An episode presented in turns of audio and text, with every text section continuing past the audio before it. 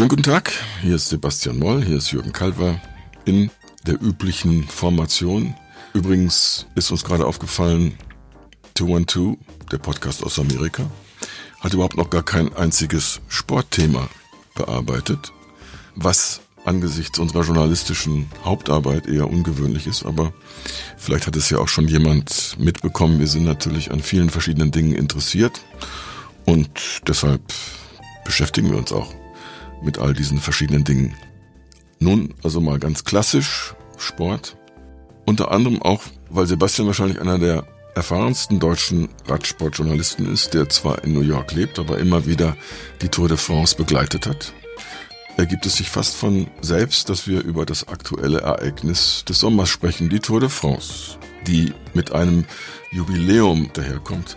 100 Jahre gelbes Trikot, denn das gab es noch nicht bei der ersten Rundfahrt, das wurde erst nach dem Ersten Weltkrieg als Idee entwickelt, aber ist eben seit 100 Jahren Teil der Tour de France und hat sogar den Rest der Sportwelt mit beeinflusst. Heute gibt es gelbe Trikots in allen möglichen Sportarten. It's the holy grail of professional cycling. Nothing compares to the yellow jersey.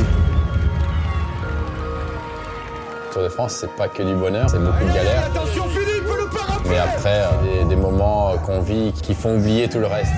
Ich will das hier nicht als Monolog bestreiten, weil ich ja nun auch gar nicht der Experte bin. Das ist Sebastian.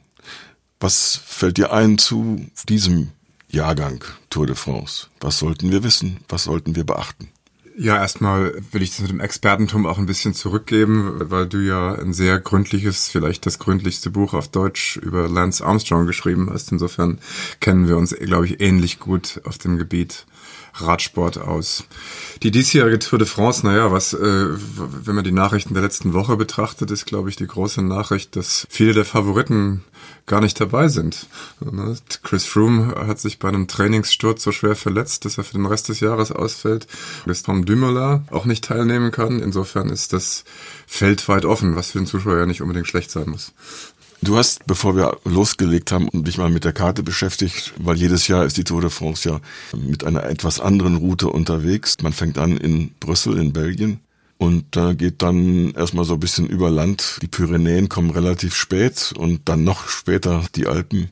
Was ist das für eine Tour dieses Jahr? Ja, wirklich eingehend habe ich mich damit nicht beschäftigt. Das Einzige, was ich jetzt auf den ersten Blick sagen kann, dass es eben so scheint, als würde die Tour mit langen Überführungsetappen anfangen und dass sie erst sehr spät wirklich in, richtig in die Berge kommen. Das heißt, äh, dass wir also lange Flachetappen mit Sprintern haben, die in den ersten Wochen im Vordergrund steht und dass das richtig große Feuerwerk in den Bergen sich dann zum Schluss drängt, was eine andere Dramatik und eine andere Dramaturgie spricht, als man das vielleicht gewohnt ist. Aber die Veranstalter versuchen ja jedes Jahr da irgendwie einen neuen Dreh reinzubringen. Kannst du aus dem Kopf sagen, wie viele Male du mit der Tour de France im Tross der Medienbegleiter unterwegs warst?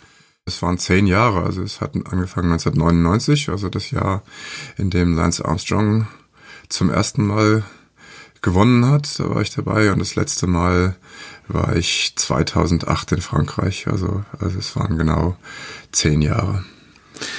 Und du hast es begleitet für Tageszeitungen, Berichterstattung, jeden Tag ein Artikel, zwei Artikel über aktuelle Entwicklung und Hintergrundberichterstattung. Ich hatte damals so einen, einen Pool an Tageszeitungen, die regelmäßig meine Berichte von der Tour abgenommen haben. Und auch Magazine, unter anderem das Radsportmagazin Tour. Und ja, wie du schon sagst, man hat dann irgendwie versucht, jeden Tag einen aktuellen Etappenbericht, das war so die Pflichtübung, abzuliefern und dann noch ein Hintergrundthema herauszuarbeiten, wo man natürlich sagen muss, dass in bestimmten Jahren der Sport ja dann völlig in den Hintergrund getreten ist und man eigentlich nur noch in Anführungsstrichen Hintergrundgeschichten gemacht hatten, die dann auch weniger mit dem Sport zu tun hatten als eben mit dem Thema Doping. Man kann sich das nur schwer vorstellen. Es gibt in Amerika so einen Ausdruck, it's not a picnic. Auch wenn man äh, einer vorgezeichneten Strecke hinterherfährt und ähm, ein Auto hat und seine Hotelübernachtungen vorgebucht sind, kann man sich eigentlich drei Wochen lang um nichts anderes Gedanken machen und wird eigentlich ziemlich ausgelaugt, glaube ich.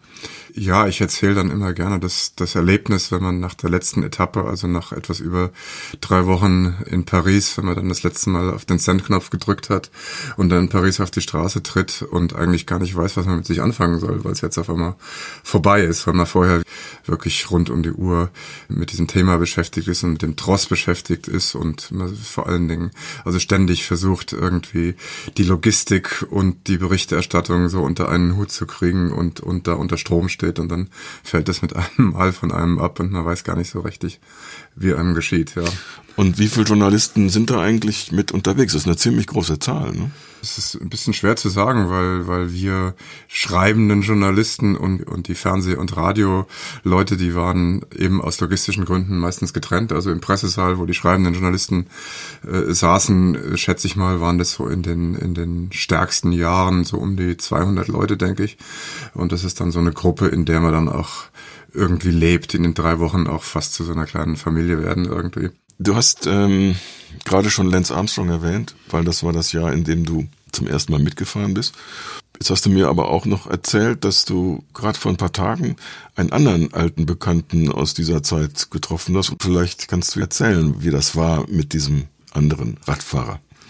Ich bin am vergangenen Samstag, wie fast jeden Samstag, mit meinem Fahrrad aus New York raus über die George Washington Bridge in das Hudsontal hochgefahren und musste dann an einem, dem ersten Fahrradgeschäft der Seite von New Jersey anhalten. Auf dem Parkplatz von diesem Fahrradgeschäft war ein Stand aufgebaut und hinter dem Tisch saß Floyd Landis, der Tour de France Gewinner von 2006 und ähm, ich konnte erst meinen Augen nicht so richtig trauen und er auch nicht und er schaute mich so an und wusste, dass er mich aus irgendeinem Zusammenhang kennt und dann äh, habe ich ihn dran erinnert, dass wir uns eben von der Tour de France kennen und dass ich auch schon mal bei ihm zu Hause war 2005, um ihn zu interviewen und zu porträtieren. Ja, und dann sind wir eben ins Gespräch gekommen. Floyd Landis war ganz, ganz wichtig, als es darum ging, die Lance Armstrong Doping-Geschichte aufzuribbeln. Man könnte heute sagen, das war der wichtigste einzelne Beitrag, äh, um Armstrong aus dem Sattel zu hebeln, weil Landis hat 2010 dann aus Frustration zum ersten Mal als einer der ersten richtig ausgepackt und er wusste ganz viel. Er wusste, wie Armstrong gedopt hat. Er wusste, er hat es gesehen. Er hat sich von Armstrong beraten lassen, was sein eigenes Doping anging. 2006 nach dem Sieg er gab einen Dopingtest, dass er auf einer der späten Etappen gedopt war. Äh, hat er äh, versucht, wie Armstrong auch, alles abzustreiten, alles dagegen zu halten und ein riesiges Geld ausgegeben, um sich in zwei äh, Dopingverfahren äh, dagegen zu wehren, wurde aber trotzdem überführt und gesperrt und kam danach als äh, arme Kirchenmaus zurück und wollte sich dann, weil er ja den Mund gehalten hatte, bei Armstrong und seinem damaligen Team einen Arbeitsplatz sichern und äh, Armstrong und sein Atlatus Johann Brunel äh, haben ihn dann äh, wieder nach Hause geschickt. Die wollten mit ihm nichts zu tun haben, weil sie Angst hatten, dass er ihnen ja irgendwie die Stimmung verdirbt, als jemand, der schon mal wegen Doping überführt worden ist. Und die Reaktion nicht sofort, aber dann im, im Grunde in der Chronologie von Landis war, ähm, endlich mal auszupacken. Und das hat dann eine ganze Kaskade von weiteren Enthüllungen ausgelöst, zu denen dann halt Tyler Hamilton beigetragen hat und schließlich die amerikanische Anti-Doping-Agentur, die dann als ein Strafverfahren gegen Armstrong wieder eingestellt wurde, alles selbst in die Hand genommen hat und im Jahre 2012 komplett mit Hilfe von vereidigten, beeidigten Aussagen von vielen Beteiligten eine Indizien Beweislast auf die Beine stellte, an deren Ende dann Armstrong lebenslänglich gesperrt wurde. Das war es jetzt ganz, ganz knapp. Ich habe selber Floyd Landis getroffen, interviewt. The main hypothesis that I like to offer you is that you are individually the most important person when it comes to unraveling the Armstrong doping story. You're a humble person and you're not necessarily trying to brag about this. The fact that you were willing to open up, was that in your mind the most important stone that had to come out of the wall in order to make the wall tumble? Yeah, I, I guess just by coincidence that's where I ended up, but uh, certainly that wasn't what I set out to be or do. I was part of the system back then. I also used banned substances and, and you know, won races using them. So I, I wouldn't put myself on a pedestal and say I set out to fix this whole thing. There were other people with the same information. They just didn't have the same incentive to uh, to come clean on, on their own. I mean, my incentive was that, or 2006, and the and the doping story that followed, it became the you know the theme of my life, and everywhere I went, people wanted to talk about it. Um, that wasn't something I wanted to spend the rest of my life doing. Das war noch vor der letzten Entwicklung, als äh, es zu einer außergerichtlichen Einigung zwischen Armstrong und der amerikanischen Post über Schadenersatz kam. Das Thema selber lässt uns eben nicht los. Und hier kommt noch eine interessante Enthüllung. Sebastian fährt in ein paar Tagen nach Deutschland und wird an einem Buch arbeiten, das eine andere Facette dieser Zeit wieder zum Leben erwecken wird. Natürlich war sozusagen der Kern meiner Karriere als Radsportreporter viel ja mit der Karriere von Jan Ulrich zusammen, der seine, seine Tour de France 1997 gewann. Und ich kam etwa um, um diese Zeit zu, zum Radsportjournalismus, wie viele Deutsche auch, nicht zuletzt auch, weil durch Jan Ulrich äh, in den Medien ein, ein großer Markt für, für Radsportberichterstattung entstanden ist. Und ich nehme an, viele unserer Hörer oder die meisten unserer Hörer haben die Nachrichten mitbekommen, die es letzte, die es im vergangenen Jahr um Jan Ulrich gab, wo also der Öffentlichkeit quasi sein, ähm, ich weiß nicht, wie man es anders sagen soll, sein kompletter psychosozialer Zusammenbruch deutlich war, wo also klar war, dass er ein massives Alkoholproblem hat, dass er ein massives Drogenproblem hat, dass seine Familie kollabiert ist, dass er also dringend therapiebedürftig ist und dass er im Grunde genommen sozial auch völlig isoliert ist. Und an diesem Phänomen hat mich jenseits von der Schaulust an diesem Desaster äh, eigentlich interessiert, dass es ja nicht in dieser Extremform, äh, aber in irgendeiner Form vielen ehemaligen Profi- und Hochleistungssportlern so ergeht, dass ihnen der Übergang von der aktiven Karriere in ein zweites Leben, in ein bürgerliches Leben ohne den Sport extrem schwer fällt. Dann gibt es Leute, die haben mehr Ressourcen, was die Bildung, was das Geld angeht, um damit umzugehen oder auch emotional, was einen familiären Rückhalt angeht und Leute, die haben weniger Ressourcen wie eben äh, wie eben Jan Ulrich. Und in diesem Zusammenhang ist auch die Begegnung oder war auch die Begegnung mit Floyd Landis für mich extrem interessant, weil Floyd Landis das ja auch durchlitten hat und auch das durchlitten hat, was eigentlich nur wenige in diesem Sport und auch in anderen Sportarten durchmachen äh, mussten. Äh, und das ist nämlich äh, am Ende der Karriere diese komplette Ächtung durch die Öffentlichkeit, ja, durch die Fans, durch die Presse eigentlich durch alle, was also diesen Übergang dann nochmal extrem äh, schwierig macht und fast unmöglich macht und woran eben Jan Ulrich offensichtlich zerbricht oder vielleicht auch hoffentlich nicht. Hoffentlich findet er da irgendwie durch, was äh, womit Lance Armstrong auch gekämpft hat oder in irgendeiner Form noch immer damit kämpft und was auch bei Floyd Landis persönlich zu einem kompletten Zusammenbruch geführt hat. Also bevor er sich, sich sozusagen dadurch befreit hat, dass er mit ganzer Ehrlichkeit an die Öffentlichkeit gegangen ist, hat er eben völlig isoliert in der Berghütte in Kalifornien gelebt und hat sich fast zwei Jahre praktisch zu Tode gesoffen. Er war also ganz nah am Suizid. Das hat er also auch offen eingestanden. Und das Phänomen interessiert mich und mich interessiert vor allen Dingen auch, wie dieses, das ganze System Radsport oder Profisport dafür eben auch eine Verantwortung trägt. Ne? Also kann man sagen, es geht nicht nur um die biografischen Erkenntnisse äh, einer einzelnen Person, eines gebrochenen Helden, würde ich den mal nennen, Jan Ulrich in diesem Fall, sondern es geht auch darum, das Milieu, ähm, die Verhältnisse, in denen so etwas aufgebaut wird und in denen so etwas dann auch zusammenkracht, genauso mit einzusammeln und darzustellen. Meine Meinung, dass Sportjournalismus sehr oft dazu neigt, die Dinge sehr, sehr zu verkürzen, sehr zu verengen und auf so ganz simple Narrative zu reduzieren, wo diese vielen schillernden äh, Aspekte und Einflüsse völlig untergehen. Das ist ein immanentes Problem. Der Journalismus ist nun keine Allzweckwaffe. Wir können nicht alles erzählen, wir können nicht alles immer gleich erzählen.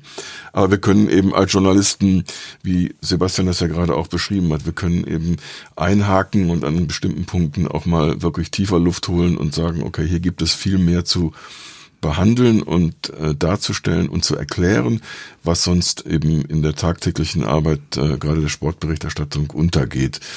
Ich gehe mal davon aus, du wirst uns jetzt noch nicht sehr viel erzählen über das Buch.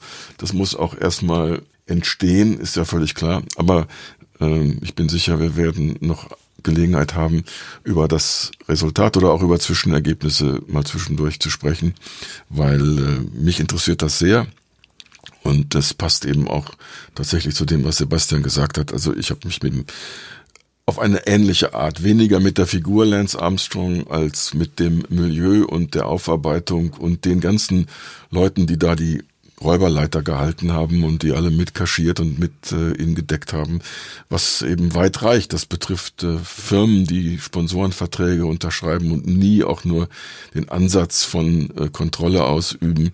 Das betrifft äh, bestimmte andere Radfahrer, die, wie wir das jetzt auch aktuell mit dem Fall Hondo erleben durften, die gerne so tun, als könnte man alles an der Vergangenheit immer in irgendeine Ecke ja, auf den Dachboden schieben und die ähm, unterschätzen, dass es ähm, gegenüber der Öffentlichkeit eine Verantwortung gibt, die sich dann an bestimmten Punkten wieder kristallisiert. Was hast du denn gedacht? Äh, Hondo hast du auch noch auf dem Rad erlebt. Jeder, der sich mit dem Radsport ein bisschen näher beschäftigt, wusste, es kann, es kann einfach nicht sein, dass äh, der einzige Kontakt, den Daniel Hondo mit Doping hatte, war ganz spät in seiner Karriere und es wurde ihm dann auch von so einem Dunkelmann ähm, aufgedrängt. Das ist also eine sehr unwahrscheinliche Geschichte bei jemandem, der, der mehr als 15 Jahre im Profi-Radsport war und gerade zu der Zeit, als äh, man sich eigentlich einig ist, dass, es, dass das Doping ähm, im Prinzip flächendeckend war und er auch in vielen Teams war, wo es also andere Fälle gab. Also es ist eine sehr unwahrscheinliche Geschichte und diese Art von Geständnis oder eben Nicht-Geständnis, die bringt den Radsport und den Sport insgesamt nicht, nicht wirklich weiter. Da ist also sowas, äh, was man von Lloyd Landis gesehen hat, dann schon hilfreicher, weil es eben wirklich eine Systembetrachtung auch ermöglicht. Allerdings, und ähm, es ist schwer, sich den Schuh anzuziehen, weil man sich sehr schwer in die Position dieser Menschen hineinversetzen kann. Ich glaube, was immer mitschwingt, dass wir als Vertreter der Öffentlichkeit glauben, es müsste doch eigentlich jeder Mensch in der Lage sein, für sich selbst ganz alleine die moralischen Aspekte des, seines Tuns so abzuwägen, dass er dann irgendwann mit einer Entscheidung herauskommt und ganz freiwillig und ganz eigen ähm, an die Rampe tritt und sagt, ja, äh, folgendes ist passiert. Das kann ja jetzt, kann ja auch was anderes sein als Doping. Hier reden wir halt über Doping. Mhm. Ähm, wir erwarten eigentlich eingebaut von diesen Menschen, von diesen Sportlern, diesen hoch trainierten Athleten, die sehr auch monokausal unterwegs sind. Wir erwarten da unausgesprochen auch immer ganz viel. Ne? Ganz viel an moralischen Standards, klar. Es gibt diese Diskussion, warum soll äh, sozusagen der gesellschaftliche Teilbereich Sport, warum soll der immer ethischer und besser sein als der Rest der Gesellschaft und an höheren äh, äh, Standards äh, sozusagen gemessen wird. Und es wird natürlich dadurch schwierig für die Sportler auch so ins Reine zu kommen, weil dann eben von der Öffentlichkeit und dann darf man unsere Zunft auf keinen Fall ausnehmen, weil dann immer gleich mit der Moralkeule äh, daran gegangen wird, weil die, weil die geächtet werden, weil die ausgestoßen werden, weil sozusagen der einzelne Sportler dann für alles verantwortlich gemacht wird. Er wird aus der Gemeinschaft Radsport oder Sport insgesamt ausgeschlossen und das Risiko, äh, das will natürlich äh, niemand eingehen. Niemand wie äh, Floyd Landis hat es in Kauf genommen, aber ich glaube, da müssen sich alle, die am Sport beteiligt sind, sowohl die Journalisten als auch die Fans, äh, als auch die Sponsoren an die Nase fassen und, und, und sagen, im Grunde genommen muss man mit solchen Leuten, die aufräumen wollen und ins Reine kommen wollen, ähm, auch irgendwie empathischer umgehen und mit ihnen zusammenarbeiten und sie einbinden und nicht sozusagen äh, mit dem Finger auf sie zeigen und sie ausschließen, damit man so weitermachen kann, wie man immer weitergemacht hat. Also ich würde gerne an dieser Stelle ein kleines bisschen aus meinem Interview mit Floyd Landis einspielen. Der spricht darüber, dass sich seiner Meinung nach im Sport im Grunde nichts geändert hat, seitdem er nicht mehr aktiv dabei war. Jetzt ist er als äh, Eigentümer, Miteigentümer, Manager eines äh, nicht ganz Top-Teams äh, mit einer kanadischen Lizenzierung wieder in den Sport zurückgekehrt. Ich finde das ganz griffig, deshalb möchte ich das gerne mal hier stehen lassen. Their narrative about how WADA is an independent agency that's trying to stop doping or you know, USADA having taken out the U.S. Postal Service team is somehow making making real difference. This this is all just fluff. It's all just a facade. And, and it's nothing, it's meant to do nothing more than just prop up the Olympics so they can extort more money out of poor people. The current approach to trying to solve it is never going to work because if you're an athlete and you're competing against other countries and you've got all this information, you can, with almost 100% certainty, deduce that there's doping going on in those countries and that's who you have to compete against. Then you then you're left with no choice. You either have to do it. Um, or you have to quit because you're not in a position to expose it. And even if you did, and we see what happens to the whistleblowers, you don't get to go to the Olympics. Ich finde, was ihn auszeichnet, ist, dass er für sich aber nicht die Rolle in Anspruch nimmt, als der große Saubermann und Aufräumer angetreten zu sein. Er spielt das gerne herunter. Das finde ich nun wiederum sehr sympathisch, weil es auch nicht helfen würde, wenn er sich als der große Kronzeuge immer aufspielen würde. Ich glaube, er repräsentiert so ein bisschen auch diese Gemengelage, die da in den Köpfen von jemandem passiert. Es ist auch ein Stück Verwirrung. Es ist auch ein Stück unbegreiflich für die Beteiligten selber. Sie lernen sich ja selber dabei auch kennen und man darf nicht vergessen, es handelt sich meistens um relativ junge Menschen, die äh, außer im Sport noch nicht viel an Lebenserfahrung gesammelt haben und davon auch abgestimmt werden von dem ganz normalen Leben. Mir ist noch was anderes aufgefallen. Wir erwarten ja auch nicht von einem erfolgreichen Bankräuber, der nach dem zehnten oder zwölften erfolgreichen Banküberfall ähm, dann äh, mal auspackt und sagt, nee, jetzt ist gut, ich gebe alles zu und äh, jetzt könnt ihr mir, also könnt, könnt mich ins Gefängnis werfen. Mit dem Unterschied, Banküberfälle werden nicht als großartige gesellschaftliche positive Leistungen verkauft. Das sind halt kriminelle Handlungen. Und was Sportler tun, lebt halt in so einer schwer zu definierenden grauen Zone von Heldenverehrung und Vorbildrolle und legalem kommerziellen Erfolg. Also es ist eine schwierige Situation und ich weiß gar nicht, ob Sebastian, ob du jetzt ähm, da klar durchschneiden kannst und eine, eine Meinung dazu servieren kannst. Was man ja an, an, an Lance Armstrong und auch an seinen jüngeren, jüngsten Äußerungen ganz gut sieht, ist, dass die Sportler, und ich finde, da haben sie zum Teil auch recht, sich ein bisschen gegen diese moralische Ächtung und Kriminalisierung der sogenannten Doping-Vergehen oder der Doping in Anführungsstrichen Sünden. Es wird ja immer von Sünde oder oder oder das Doping-Geschwür oder, oder, oder diese Terminologie, die wird ja benutzt, dass sie äh, das als Ungerechtigkeit empfinden, dafür so ausgesondert zu werden. Ich meine, die Standardantwort ist dann, ja, wir haben ja nur das gemacht, was alle anderen gemacht haben, äh, ja, und haben uns keinen ungerechten Vorteil verschafft. Und ähm, ich muss ganz ehrlich sagen, ich kann das bis zum gewissen Grade nachvollziehen, weil diese Sportler, die haben es einerseits mit einer Öffentlichkeit zu tun, die immer mehr, immer weiter, immer schneller fordert, ja, und gleichzeitig eben fordert, dass, dass die Leute eben den allerhöchsten moralischen Standards genügen und das, das lässt sich kaum unter einen Hut bringen, ja. Und ich meine, was, was Floyd Landis jetzt gemacht hat, er hat auch, glaube ich, sich selber oder, oder vor sich selber irgendwie kann er zugeben, dass seine Karriere in Anführungsstrichen eine Lüge war, ja, dass kein Mensch weiß, ob er ohne Doping irgendwas gewonnen hätte oder auch nicht, ja, und hat sich davon getrennt. Seine Identität ist nicht mehr da, damit verknüpft, Tour de France-Sieger gewesen äh, zu sein, sondern er hat es geschafft, sich davon loszulösen. Aber ich glaube, das ist ganz schwer, weil, weil, weil diese Sportler, die ihr ganzes Leben dieser Sache gewidmet haben, dann quasi zugeben müssen, dass alles, was sie sind und was sie ausmacht, nichts wert ist. Und diesen Schritt, den ist, den ist Lance Armstrong äh, noch nicht gegangen. Der steht immer noch auf dem Standpunkt, ja, aber ich war ja trotzdem irgendwie der Beste und war trotzdem irgendwie der Tollste und klammert sich da auch noch irgendwie dran fest. Und wie ich eigentlich vorher schon gesagt habe, ich, ich sehe das gar nicht so negativ, sondern kann das bis zum gewissen Grade auch, auch verstehen, dass es eben ganz schwer ist, davon loszulassen für so jemanden. Ja.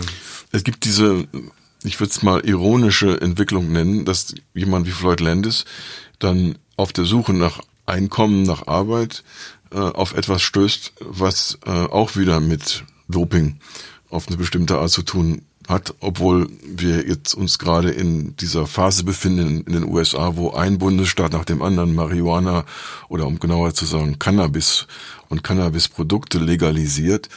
Und äh, der hat dann äh, irgendwann die Idee gehabt, dass er sich in Colorado, wo das also als einem der ersten Bundesstaaten möglich war, sich in die Produktion und den Verkauf von, in dem Fall Ölen und Tinkturen begibt und hat eine Firma gegründet, die heißt Floyds of Leadville. Mhm. Leadville ist ein äh, kleines Radsportzentrum in Colorado und eine Stadt, das hat er mir auch erzählt, in der man sich etwas äh, besser über Wasser halten kann wirtschaftlich als in so äh, Glamour-Orten wie Aspen oder anderen Plätzen in Colorado.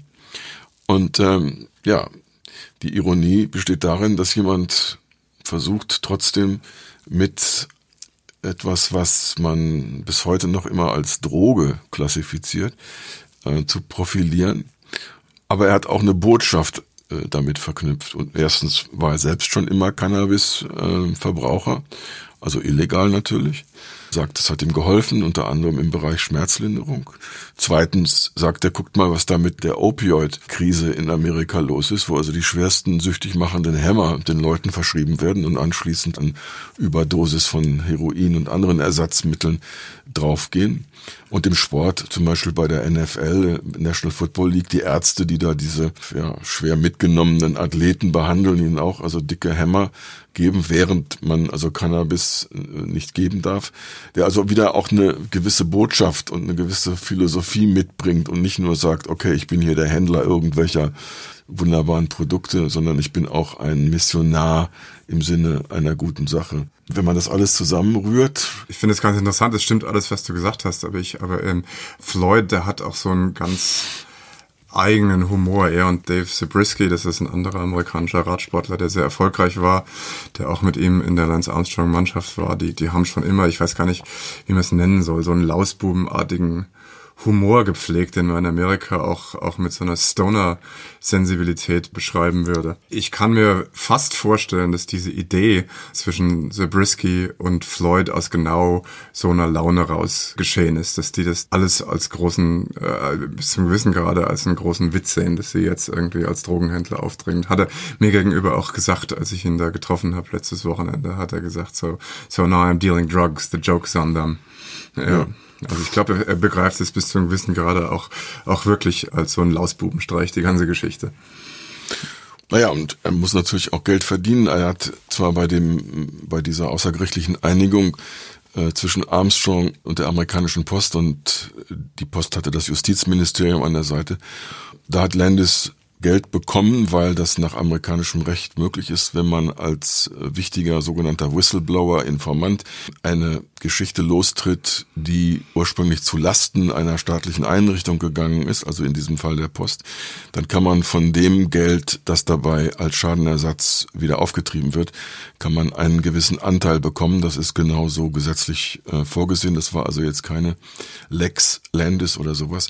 Aber da Armstrong relativ günstig davongekommen ist, im Verhältnis zu dem, was die Gesetze da theoretisch möglich machen würden, hat auch Landis nicht so viel bekommen. Also ich kann mir nicht vorstellen, dass er wirklich heute in Saus und Braus lebt, sondern wahrscheinlich so gerade klarkommt oder, oder mit Hilfe seiner Lebenspartnerin, ähm, die nach dem Hören sagen wohl ganz gut verdient, vielleicht auch jetzt äh, wirtschaftlich abgestützt ist. Wissen wir beide nicht, ist auch nicht jetzt unser Thema aktuell. Ich denke, naja, er würde sicher nicht auf einem Parkplatz in New Jersey sitzen und seine Produkte verkaufen, wenn er äh, so viel Geld hätte, wie Armstrong eben noch hat. Ja. ja, wobei wir Armstrong schätzen wir mal sicherlich, also vielleicht 40, 50 Millionen in Form von Vermögen, nicht, nicht Bargeld oder so, aber mhm. sicherlich äh, jemand, der für den Rest seines Lebens nicht mehr arbeiten muss, wenn er nicht möchte. Mhm. Und, und er macht ja auch keine richtigen Anstalten. Wenn wir jetzt angesichts all dessen, was wir gerade so mal äh, durchgesprochen haben, auf die aktuelle Situation, nicht nur jetzt Tour de France, nicht nur Radsport, sondern Sport generell schauen. Hast du das Gefühl, dass Doping vielleicht sogar gar nicht unbedingt aktuell so wichtig ist, obwohl jemand wie Landis sagt, es geht munter weiter, dass andere Phänomene im Sport, die sehr viel auch an den Grundfesten sägen, wie zum Beispiel Korruption, ähm, Wettbetrug, solche, sondern dass die eigentlich viel, viel äh, dramatischer einzustufen sind? Man kann es ja nicht voneinander trennen. Also ich glaube, Doping und Berufssport, also in dem Augenblick, wo es, um Geld und um Kommerz äh, äh, geht, äh, gibt's Doping. Das ist in der Sportgeschichte. Das war schon immer so. Und natürlich äh, ist es auch so, um je mehr Geld es geht, umso korruptionsanfälliger sind auch diese Institutionen wie Verbände und Rennveranstalter und so weiter und so fort. Insofern kann man das eine von dem anderen nicht trennen. Und ich glaube, dass halt die Sportöffentlichkeit es sich ein bisschen leicht macht, wenn, wenn man sich zu sehr aufs Doping konzentriert, was ja in den letzten Jahren besser geworden ist. Man, man geht ja jetzt eben an die Verbände ran und es rollen Köpfe. Platini ist verhaftet worden. Wir, wir, wir kennen, wissen, was in der FIFA los ist. Weil auch Staatsanwälte und äh, Polizei und andere Ermittlungsbehörden wirklich mal gesagt haben, Moment mal, wir müssen das hier alles mal genauer anschauen, was ja, ja. für den Sport selber auch eine äh, sehr, eine sehr neue Erfahrung und ich glaube, solange sich die Diskussion auf das Doping konzentriert hat, hat man sich eigentlich leichter mitgemacht, weil man das Problem dann auf die auf die Sportler abgewälzt hat, wobei ich eigentlich äh, finde, dass die Sportler unterm Strich ja das schwächste Glied in der Kette sind. Das waren ja so die Marionetten, die die getanzt haben und die äh, eigentlich die wenigste die wenigste Macht haben. Und dann haben sie versucht, mit allen Mitteln diesen Anforderungen gerecht zu werden. Und sobald sie eben eine relativ artifizielle Grenze überschritten hat, hat man dann draufgehauen. Und damit war das Problem dann gelöst. Da musste man über nichts anderes reden. Also ich finde, das ist bis zum gewissen Grade auch ein Ablenkungsmanöver, was, was einen davor schützt, das System als Ganzes zu betrachten. Und wenn wir das System versuchen als Ganzes zu betrachten, frag nochmal, siehst du Prioritäten in dem, was wir sehr kritisch betrachten und auch möglichst sehr kritisch recherchieren müssen? Gibt es da eine Hitliste für dich, wo du sagst, das ist jetzt im Moment akut, das, worauf wir unbedingt achten müssen? Ja, ich meine, es brennt an vielen Ecken und Enden. Woran es halt fehlt, finde ich, ist so, so die große Frage zu stellen, so dieses ganze Phänomen Hochleistungssport, Profisport in unserer Geschichte, äh, in unserer Gesellschaft äh, mit, wie wir jetzt sehen, extrem vielen Problemen und Schwierigkeiten auf allen Ebenen. Ja, was ist es eigentlich und warum, warum, warum leisten wir das und ist es das wert? Ne? Ich habe nicht darauf jetzt nicht eine Frage, ja oder äh, eine Antwort, ja oder nein. Ja, ich schaue mir das auch immer noch gerne an und und bin da selbst in irgendeiner Form auch noch dran beteiligt. Aber ich finde eben dieser Gesamtblick, der fehlt eben und auch sozusagen der ehrliche Blick in den Spiegel des gesamten Systems. Was unter anderem daran liegen könnte, dass es ähm, keine richtige Transparenz gibt und auch keine funktionierenden Kontrollorgane, die meinetwegen intern im Sport dann auch wirklich greifen würden. Das sieht man ja nun auch äh, so, so ähnlich wie die Sportler eigentlich nie freiwillig äh, herauskommen und sagen, ja, ich habe gedopt, es tut mir leid, sondern darauf äh, spekulieren, dass sie nie erwischt werden oder dass man ihnen nicht nachträglich was nachweisen kann. So arbeiten ja auch diese ganzen Funktionäre im, im Hintergrund.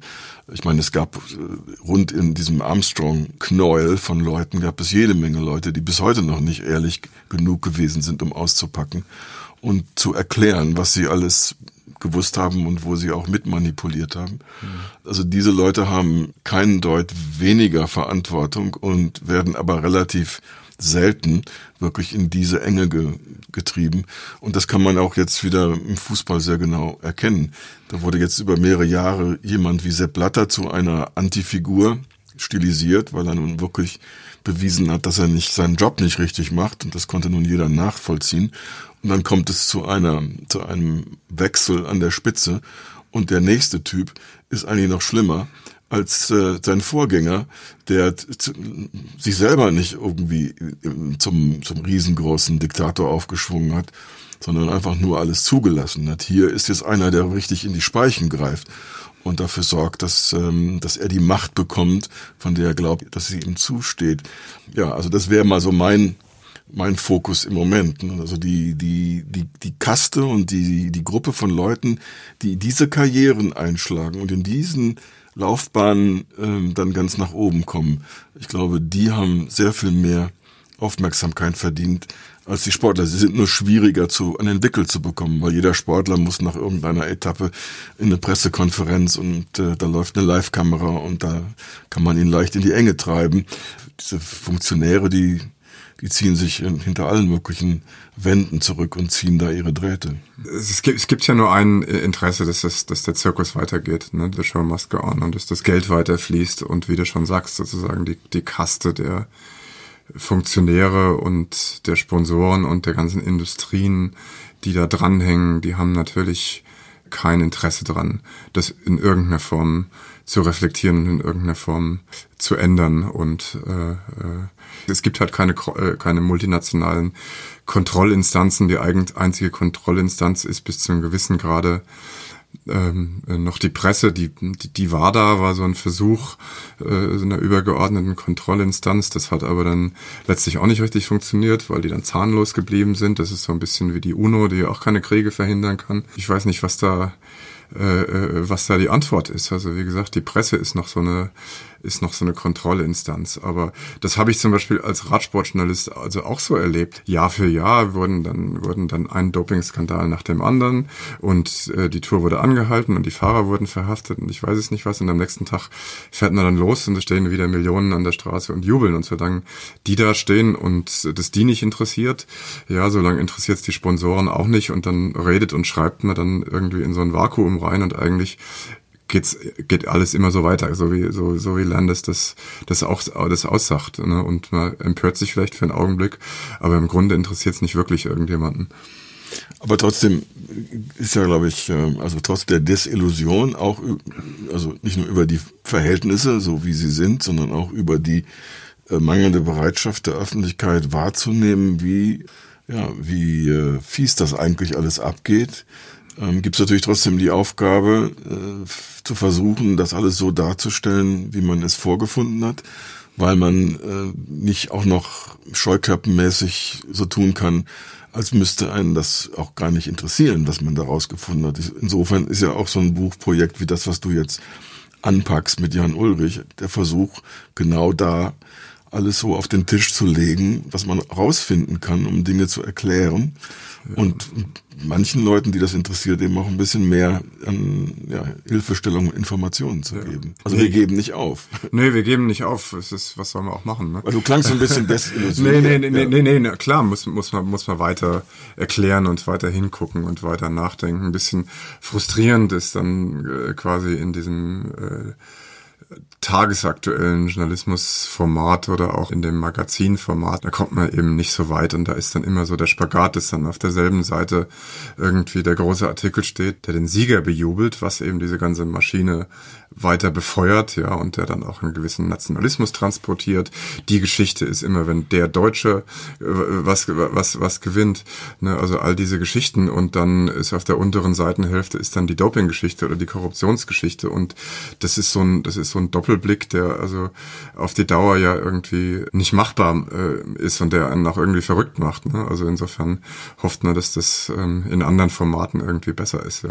Ja, aber glaubst du nicht mit dem Blick, den wir jetzt haben auf ähm, viele Jahrzehnte Sportjournalismus, dass sich trotzdem in unserem Metier auch was entwickelt hat. Ich kann zwar jetzt nicht, habe jetzt nicht wirklich das studiert, also ich habe jetzt keinen, kann jetzt keinerlei auch nur oder nur halbfeste Aussage treffen darüber, wie Sportjournalismus ähm, kritische Themen vor 40, 50 Jahren behandelt hat. Ich denke mal äh, eher nicht so stark weil es auch äh, Berichte darüber gibt, wie Journalisten eigentlich auch zu Kompanen der, der Sportler zum Beispiel geworden sind, die also mit denen gereist sind und gerade bei Mannschaftssportarten in denselben Zügen, denselben Bussen, denselben Flugzeugen mit unterwegs war. Das hatte alles seinen Charme, da kann man näher an die Leute ran. Heute wird es ganz schwer sein, sich äh, irgendeinen Interviewpartner bei Bayern München zu wünschen. Da sitzen irgendwie 30 Berater äh, in der Medienabteilung von Bayern München und dann hat er noch einen persönlichen Agenten mit einem Schweif von Beratern, bis man da hinkommt. Äh, ja, viel Glück. Also das ist der Nachteil der heutigen Situation. Aber äh, was ist dein Eindruck von, sagen wir mal, dem, dem letzten halben Jahrhundert Sportjournalismus und den Ansätzen, dem Phänomen und den, den Fehlentwicklungen auf die Schliche zu kommen. Hm. Ja, ich kann, kann nicht so viel über das komplette letzte halbe Jahrhundert sagen. Ich bin äh, nicht alt genug. Ich bin erst seit sozusagen Anfang der 90er Jahre dabei. Was hat sich verändert? Ja, also ich, also ich glaube schon, dass sozusagen durch die Problematisierung der Phänomene, die aber auch, glaube ich, erst in den letzten paar Jahren immer stärker wird, dass eben Doping und Korruption und diese ganzen Geschichten immer mehr in den Vordergrund treten, dass es da schon sozusagen eine, erhöhte Sensibilisierung gibt und dass man so dieser Kumpanei, die du beschreibst, äh, äh, ja, und dass, dass, dass diesem Phänomen, dass, dass viele Sportjournalisten ja eigentlich äh, eher bezahlte Fans sind als tatsächlich distanzierte Journalisten, dass, dass es da so eine wachsende Sensibilität gibt. Ich, ich weiß es nicht, ich bin ja nicht mehr so drin. Ich war, bin ja nicht mehr ständig bei Sportveranstaltungen äh, wie früher, aber von allem, was ich mitbekomme, glaube ich, gibt es diese Symbiose schon noch, aber es gibt äh, schon eine erhöhte Sensibilität dagegen, auch so, so wie du das beschreibst. Ja. Ja, mein Eindruck ist, aber der ist eben auch, wie ich schon gesagt habe, nicht gefestigt. Ich glaube, dass sich durch die ähm, Berichterstattungssituation, Stichwort Internet, aktuelle online-journalistische Berichterstattung, dass sich da auch wieder noch was weitergedreht hat. Also es gibt garantiert eine Hochbeschleunigung im Journalismus, wenn es um Sport geht und Sportereignisse, bis hin zu den Live-Tweets und den, äh, den Tickers, die also verschriftlichen das, was also die Leute im Fernsehen live sehen können. Da ist man quasi in der Sekunde dabei, in der das passiert. Und ähm, gleichzeitig ist aber auch fast jedem ähm, Leser, jedem User klar, dass er damit nicht so viel Informationen bekommt, wie er vielleicht gerne hätte und die Hintergrundsituation besser verstehen möchte. Und um diesen ähm, um diese Leistung zu bringen, wird eben auch ein Typ von Journalist gefragt sein, der äh, da anders drauf schaut. Für mich gibt's da sogar eine interessante Parallele auch in der Sportfotografie, wo früher ganz bestimmt immer das Wichtigste und Erfolgreichste äh, der, der Arbeitsansatz war, möglichst nah dabei zu sein. Das bedeutet für die Sportfotografen übrigens ganz oft, dass sie ganz, ganz lange äh, Linsen, ganz, ganz lange Objektive vor der Kamera haben, weil sie nicht wirklich ganz nah dran sein können, aber mit dem Teleobjektiv das ranholen können.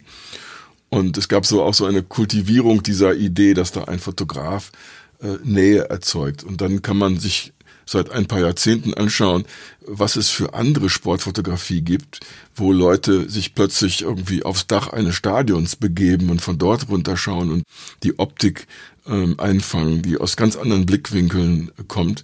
Und da sieht man dann auch, ähm, also es geht nicht nur ums Schreiben und Erklären, es geht auch um die optische Darstellung. Das, was das Fernsehen da leistet, wenn man das nur nachbildet, wenn man das nur nachahmt, dann bedient man den anspruchsvollen ähm, Konsumenten nicht besonders gut, weil da ist ja alles schon da. Also es gibt alles im Fernsehen, es gibt alles online. Wenn dir das nicht genug ist, brauchst du Hintergrund und Hintergrund kriegst du nur von Leuten, die sich darum kümmern. Unser Plädoyer. Ganz genau. Insofern ist diese Ausdifferenzierung in dem neuen Medienumfeld eben auch eine Chance. Ne, es will niemand mehr ähm, am Montag in der Zeitung lesen, wer am Samstag das Fußballspiel gewonnen, gewonnen hat. Dazu braucht man die Zeitung nicht mehr. Das hat man, wie gesagt, in Live-Tweets und vom Fernsehen schon lange. Fürs das Fernsehen ist es schwierig. Live-Fernsehen, das kommt nur ganz schwer aus dieser präsenter Rolle raus, die also, also unweigerlich einfach ein Teil von dieser Entertainment Industrie ist und, und, und, und, und wo die journalistische Distanz dann fast zwangsläufig verloren geht. Aber das ist für die schreibende Zunft eigentlich eine Chance, dass man sich eben immer mehr wirklich auf die Hintergründe konzentriert und dass das wirklich eigentlich egal ist, wer da jetzt was gewonnen hat, sondern dass man eben Zusammenhänge darstellt und Geschichten erzählt. Ja, wobei ich manchmal finde, und wie gesagt, ich bin da ja auch nicht mehr so voll drin, wie ich das mal war, aber, aber ich finde, da äh, fehlt in vielen Medien immer noch der Mut von dem aktuellen ganz oder weitestgehend wegzukommen und diese Dokumentaristenpflicht einfach irgendwie sausen lässt. Ich finde, die, die New York Times zum Beispiel hat da immer ganz gute Ansätze. Ich weiß nicht, ob du das, ob du das auch so erlebst. Also ich sehe im Sportteil von der New York Times eigentlich fast nur noch Kommentare und Hintergründe und eigentlich gar keine Berichtung, zumindest im, im Printteil. Und natürlich haben sie dann online ein ganz breit gefächertes Angebot an Arten und Weisen, wie man Sport konsumieren kann. Ich weiß nicht, wie siehst du das? Also bei der New York Times ist ja noch was anderes passiert. Die haben auch aufgehört, sich so als eine Lokalzeitung im Sport zu begreifen. Natürlich traditionell hat die Zeitung eben in New York und in der direkten Umgebung die meisten Leser gehabt und hat sich natürlich auch entsprechend um die äh, Ereignisse und um die Teams äh, aus der äh, Stadt gekümmert und hatte also dann äh, Leute, die mit bei jedem Spiel dabei waren, die immer bei den 80 oder 82 Spielen in der NBA oder so äh, alles mitbekommen haben, bei den 150 Spielen äh, in Major League Baseball, die immer überall dabei waren, was natürlich ein Heidengeld gekostet hat. Und die Lösung für heute, und das ist ja auch eine Zeitung geworden, die ein viel, viel internationaleres Publikum heute hat, die auch Geld bezahlen für die Belieferung der Online-Ausgabe, dass man heute dort auch Sport dann nicht mehr aus dem Winkel, oh, wir sitzen hier in New York, wir sind der Nabel der Welt betrachtet, sondern sich wirklich auch Mühe macht, andere Blickwinkel mit reinzubringen und eine andere Tiefe. Also das ist mir schon aufgefallen und ich glaube, das war nicht Zufall, das war äh, von ein paar Leuten, die da an den Reglern sitzen, auch bewusst so geplant. Äh, ob das honoriert wird, muss man sehen. Man kann bei einem Medienprodukt wie so einer äh, mit über 1000 Journalisten besetzten Redaktion immer nur schwer sagen, was sind hier eigentlich die Tender, was schleppt hier eigentlich wen ans Ziel. Ich tippe mal, es wird immer nach wie vor die Washingtoner Politik sein, die die Leute eher motiviert, so eine Zeitung zu abonnieren und der Sportteil wird wahrscheinlich längst nicht die wichtige Rolle spielen. Aber wenn er fehlen würde, würde das auch Leute äh, irgendwie mürrisch machen. Also ähm, muss man mal sehen, wie sich's weiterentwickelt. Ich bin froh, dass sie überhaupt nicht einfach so ganz ja in irgendeiner in so einem Traditionsbewusstsein hängen geblieben sind. Also was man vielleicht noch zum Thema Desillusion sagen darf, also ich als der ewige Skeptiker und Agnostiker habe tatsächlich in der Beschäftigung mit dem Radsport und dem Dopingproblem und Lance Armstrong und den ganzen Geschichten irgendwann meine Liebe zum Fahrradfahren entdeckt und zwar zum Rennradfahren. Also das kann man trotzdem hinbekommen, dass man bei aller äh, beruflicher Skepsis und aller Kritik, die man da mitbringt, plötzlich das Sportgerät selbst entdeckt und auch die Faszination, die andere teilen. Das gibt ja Millionen, die in derselben Situation sind. Und interessanterweise ist eben Sebastian äh, auf seinem Fahrrad, ich korrigiere mich, auf seinen vier Fahrrädern ähm, ein Beispiel dafür, wie man eben genau das schaffen kann, wie man sich mit Sport in seinem Privatleben sehr stark identifiziert und sich auch nicht davon abhalten lässt, dass in professionellen Bereich so viel Mist passiert. Ja. Ich, bin da, äh, also ich habe da so eine Entwicklung durchlaufen. Ne? Ich habe ähm, äh, eigentlich die Faszination fürs Rennradfahren äh, ehrlich gesagt schon über den Profisport äh, gefunden. Das war damals, da war ich 13 Jahre alt und habe in Frankfurt gelebt und da gab es irgendwie einen jungen Radfahrer namens Didi Thurau, der 13 Tage lang bei der Tour de France das gelbe Trikot getragen hat. Und dadurch habe ich, genauso wie wahrscheinlich tausend andere Jungs im Rhein-Main-Gebiet, irgendwie die, so die Faszination für den Radsport entdeckt. Und das, das war eigentlich, eigentlich ganz lange so, dass, dass, dass, dass man dann eben, ja, wie, wie man das so als Jugendlicher macht. Dann schaut man sich die Tour de France-Etappe an und dann steigt man auf sein Rennrad und fährt den Feldberg hoch und tut so, als wäre man als die Tourer neben Eddie Merckx herfahren und versuchen ihn am Tourmalet abzuhängen, ja, und dann über diese ähm, äh, über diese berufliche Auseinandersetzung mit dem Sport und über all das, was wir gesprochen haben, hat sich dann meine Leidenschaft für das aktive Radfahren dann eben immer mehr von dem Profizirkus abgelöst. Also ich kann jetzt also auch aufs Rennrad steigen, ohne mir vorher eine Tour-Etappe anzuschauen und das genießen. Ja.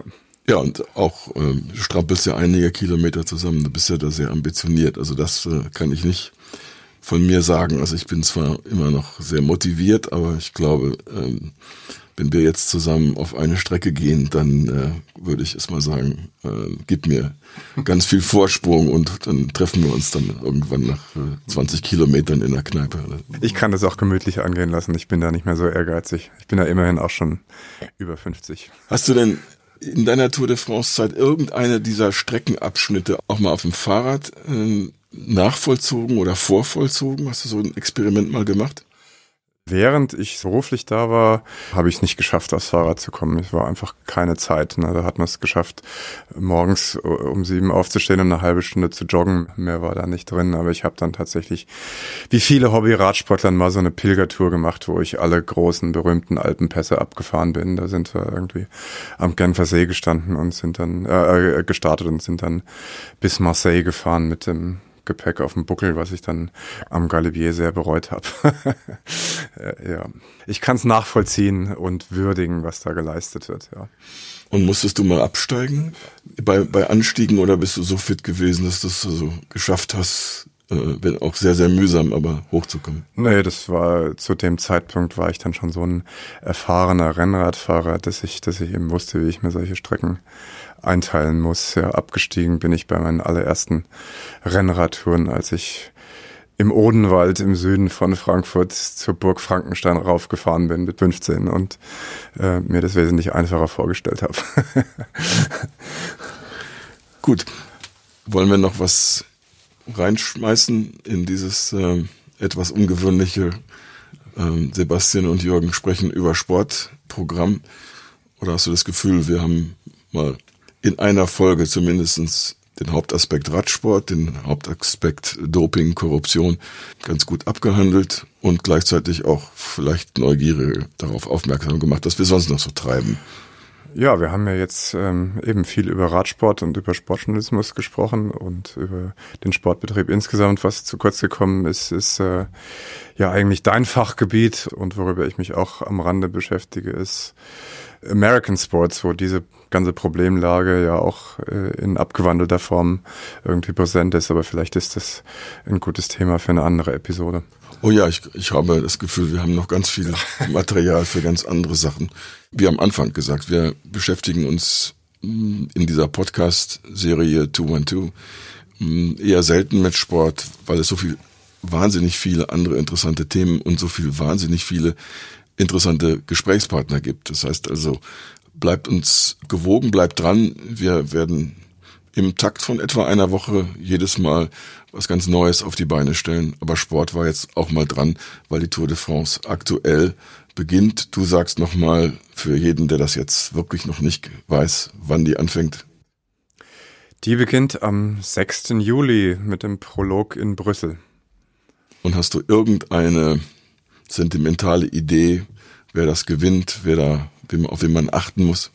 Nachdem der, der, der große Favorit Chris Froome nicht dabei ist und auch Tom Dumoulin ausgeschieden ist, ist sicherlich der haushohe Favorit Garen Thomas. Aber da der auch angeschlagen ist, schlägt mein Herz für den Roman Bardet, einfach weil seit über 30 Jahren kein Franzose mehr die Tour de France gewonnen hat. Und das fände ich doch schön, wenn das, wenn das Heimatland auch mal wieder einen Sieger feiern dürfte. Tour de France heißt das Ganze hier. ja. Okay, ähm, 100 Jahre gelbes Trikot. Mal gucken, wer das tragen wird in diesem Jubiläumsjahr. Ähm, rund um dieses Trikot gibt es übrigens auch interessante Geschichten. Vielleicht ein andermal. Das war's über die Tour de France. Kommen wir jetzt noch kurz zu unserer neuen Rubrik. Unsere Empfehlung am Ende des Podcasts.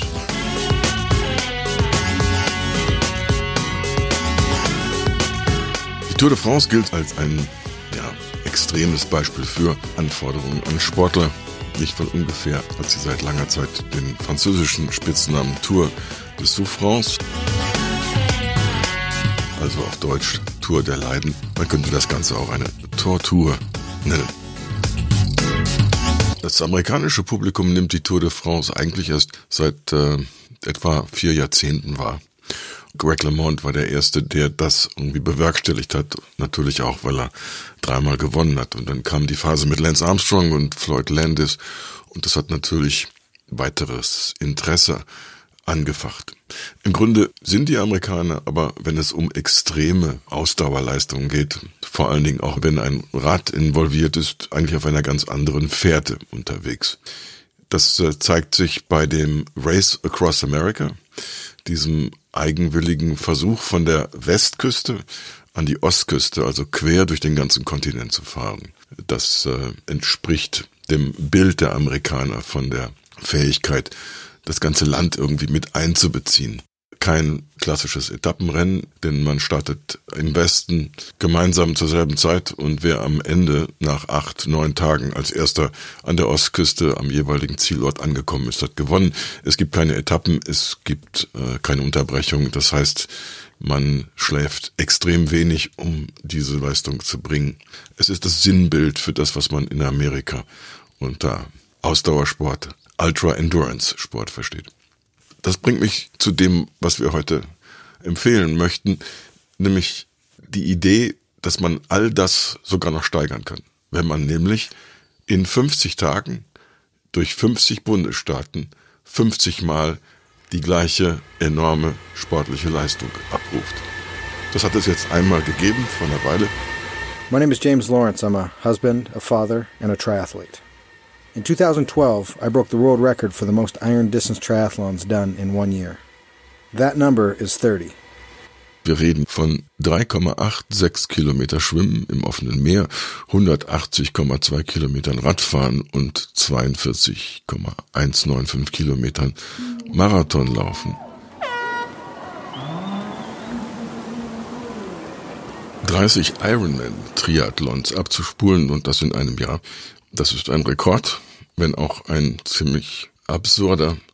Aber das war für James Lawrence, den wir gerade hier gehört haben, noch lange nicht genug. Er hatte das Gefühl, er müsste das irgendwie alles noch steigern.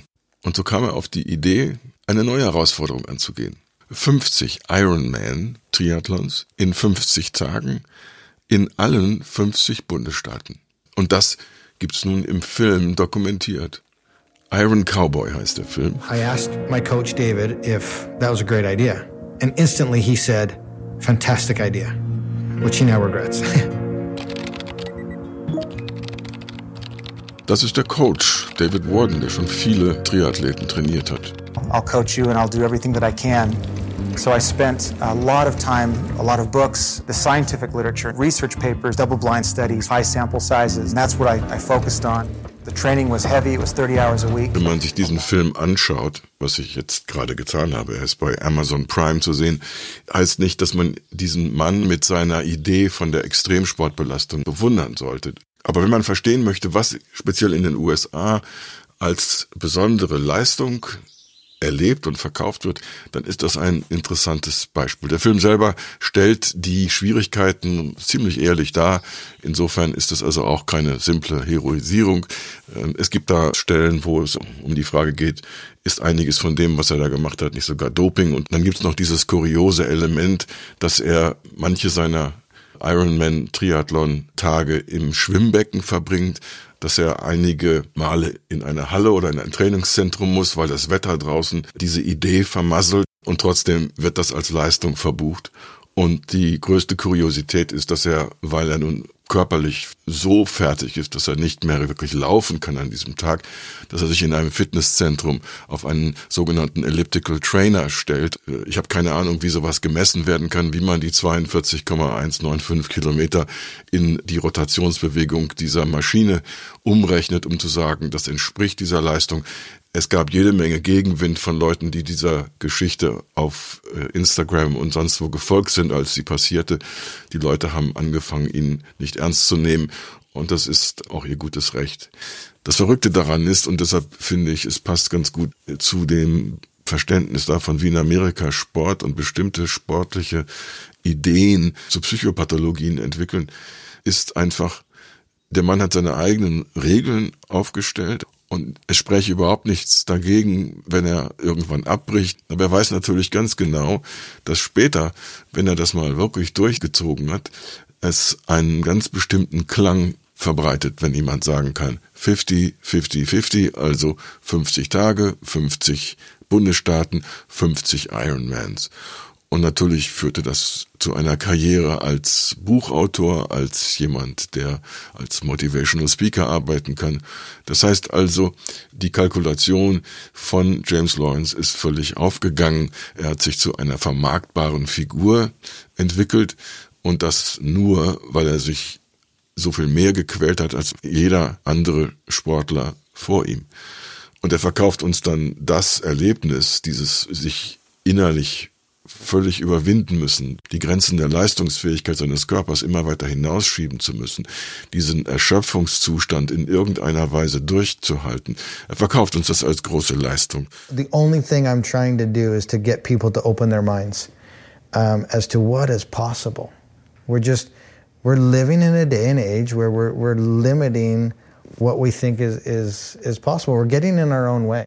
Die Reise fängt an in Hawaii, die geht dann nach Alaska, dann aufs Festland, Washington State runter nach Kalifornien, dann nach Osten rüber und an der Ostküste hoch und dann zurück auf dem Weg nach Westen durch all die fehlenden Staaten und endet in Utah. Nachdem er die zwei Etappen hinter sich hat, wo er mit dem Flieger unterwegs war, er reist mit einem umgebauten Wohnmobil und hat seine Familie dabei, eine Frau und seine fünf Kinder, was natürlich auch irgendwie total verrückt ist. Man kann das also nur mit gewissen Vorbehalten empfehlen, aber ich glaube, für jemanden, der sich für Triathlon, für Radsport, für Ausdauersportarten und für Amerika interessiert, der hat durchaus etwas davon, sich mit diesem Fall zu beschäftigen. Es ist ein Beispiel für eine bestimmte Form des Gaga-Seins, die uns alle auch immer wieder fasziniert, wenn wir uns mit den USA beschäftigen. Das Ganze nennt sich Iron Cowboy, eine Anspielung an Iron Man und daran, dass die amerikanische Lebensphilosophie ganz stark in der Cowboy-Mythologie verankert ist. Iron Cowboy, der eiserne Cowboy.